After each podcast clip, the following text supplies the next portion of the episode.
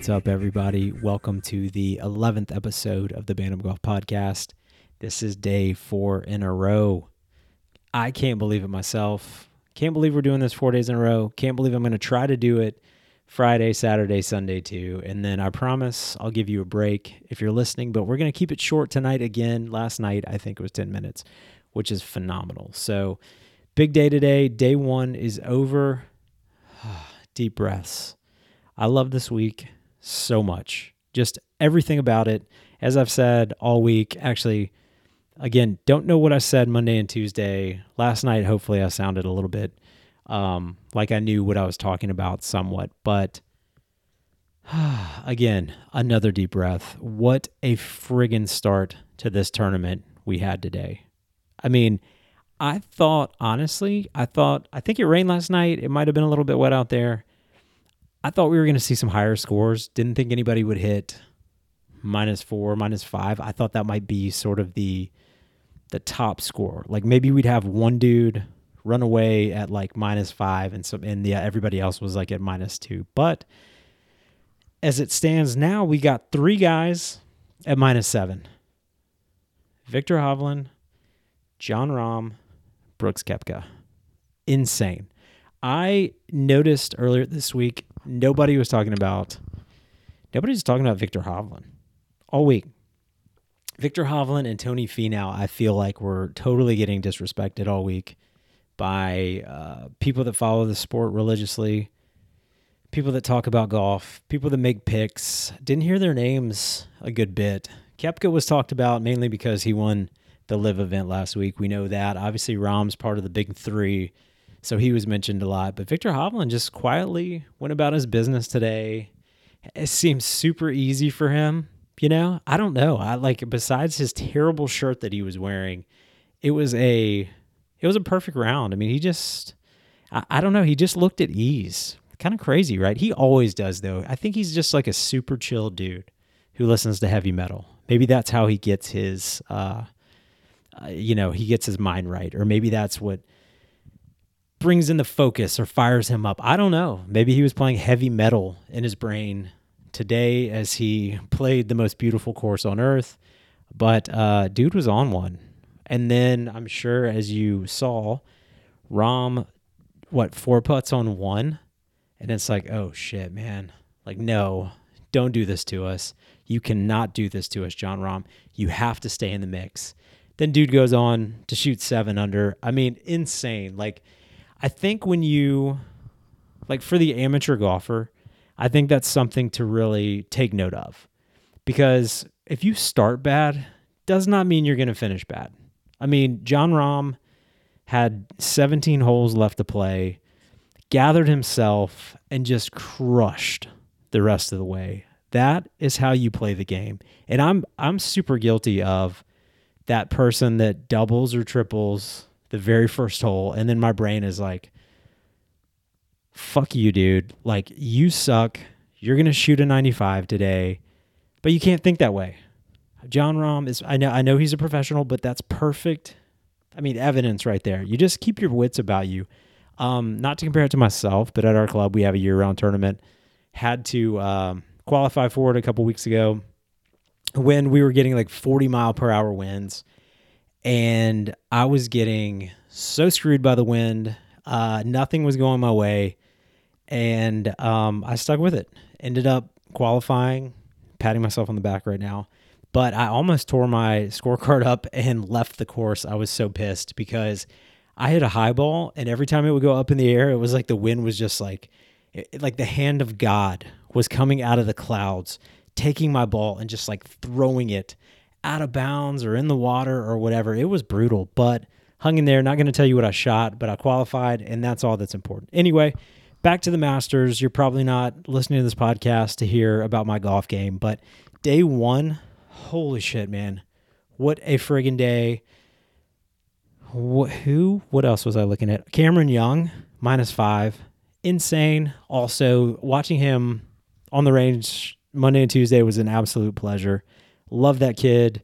He's going to be a stud. He's going to get a major. Could be this weekend. I don't know. I'm still not buying it. I'm still rolling with the other guy at minus five, who is Jason Day.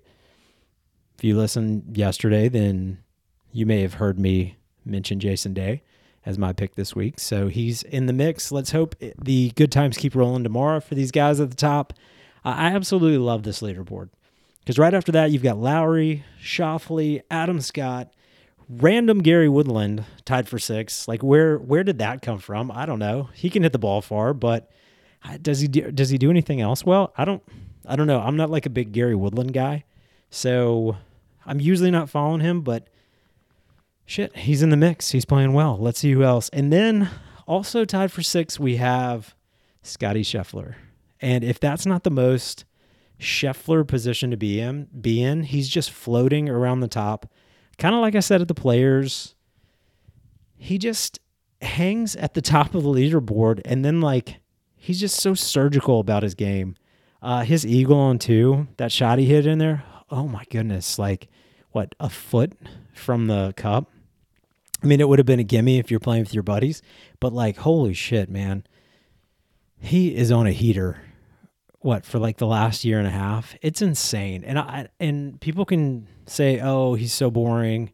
Not a lot of whatever like I don't know what the criticism is. I love watching his game just because it's so pure. He doesn't make a ton of mistakes. He can get the ball up and down from anywhere, dude. I, am a I'm a Scheffler guy. Um, I was thinking earlier. I'm like, who does he remind me of? He's like that dude in your office that like is there five minutes before he's supposed to be, brings his lunch, eats at the table or eats at his desk every day. You know, like you want to you invite him out to drinks and he always turns you down because he's like headed home to his wife or girlfriend. I don't know. He's just like he'd be like the perfect employee. You know what I'm saying? So anyway, he's right there in the mix. Who else? We've got the amateur Sam Bennett. I, okay, I chose the wrong amateur. People were coming to my Instagram page earlier today to hand me my L because I said I thought Gordon Sargent would be in the mix this week, and he shot plus five today. Fully aware. Thank you for all the random people that don't even follow me that came to leave a message. So appreciate that. But I'll, I accept it. I'll take my L. When I'm wrong, I'm wrong. And who knows? He could go out and shoot 65 tomorrow and make the cut and be in the mix. But, I, you know, 19 year old kid playing in the Masters for the first time, that's tough. That's a tough weekend for sure. Who else? Oh my goodness! Look at I mean the rest of this leaderboard. Uh, I won't. I'm not gonna read everybody, but like Sam Burns is right there, tied for six. Justin Rose, Collin Morikawa, Spieth, Finau. There's Finau.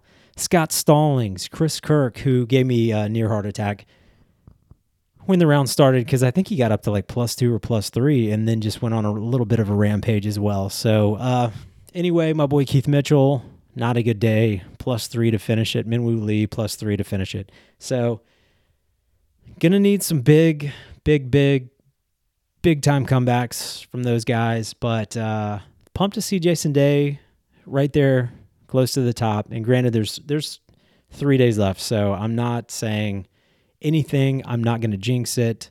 The other big news of the day was the withdrawal from uh, what's his name? Happy Gilmore's caddy. I just totally blinked out on his name. Uh, Zalatoris, Willie Z bowed out today. I think the injury got him. Man, we watched him for a little bit on Monday and Tuesday, and uh, he looked fine. You know, he looked comfortable. He was sw- hitting the ball well.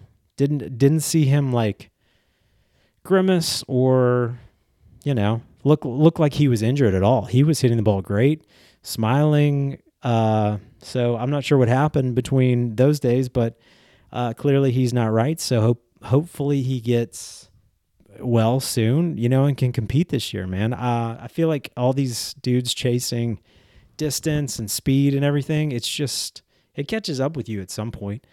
I tried that for like three weeks and uh, pulled just about every muscle in my body, uh, even though I was stretching and doing some other shit. But hey, you know, it, speed kills. I think that's the rumor, or that used to be a bumper sticker or something. I don't know.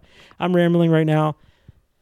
Other big news of the day Kevin Na withdrew after nine holes. He was plus four. Um, a lot of jokes there. Don't I, I don't know if he is seriously hurt or if something's wrong with him, but the jokes on Twitter were pretty funny about Ironheads practice and, you know, nah, not gonna make it. You know those kind of things. Always good, always in good fun. Um, trying to think if there's anything else that we need to note. Rain's coming in tomorrow. Cold front's coming in tomorrow. It's gonna be a different day tomorrow.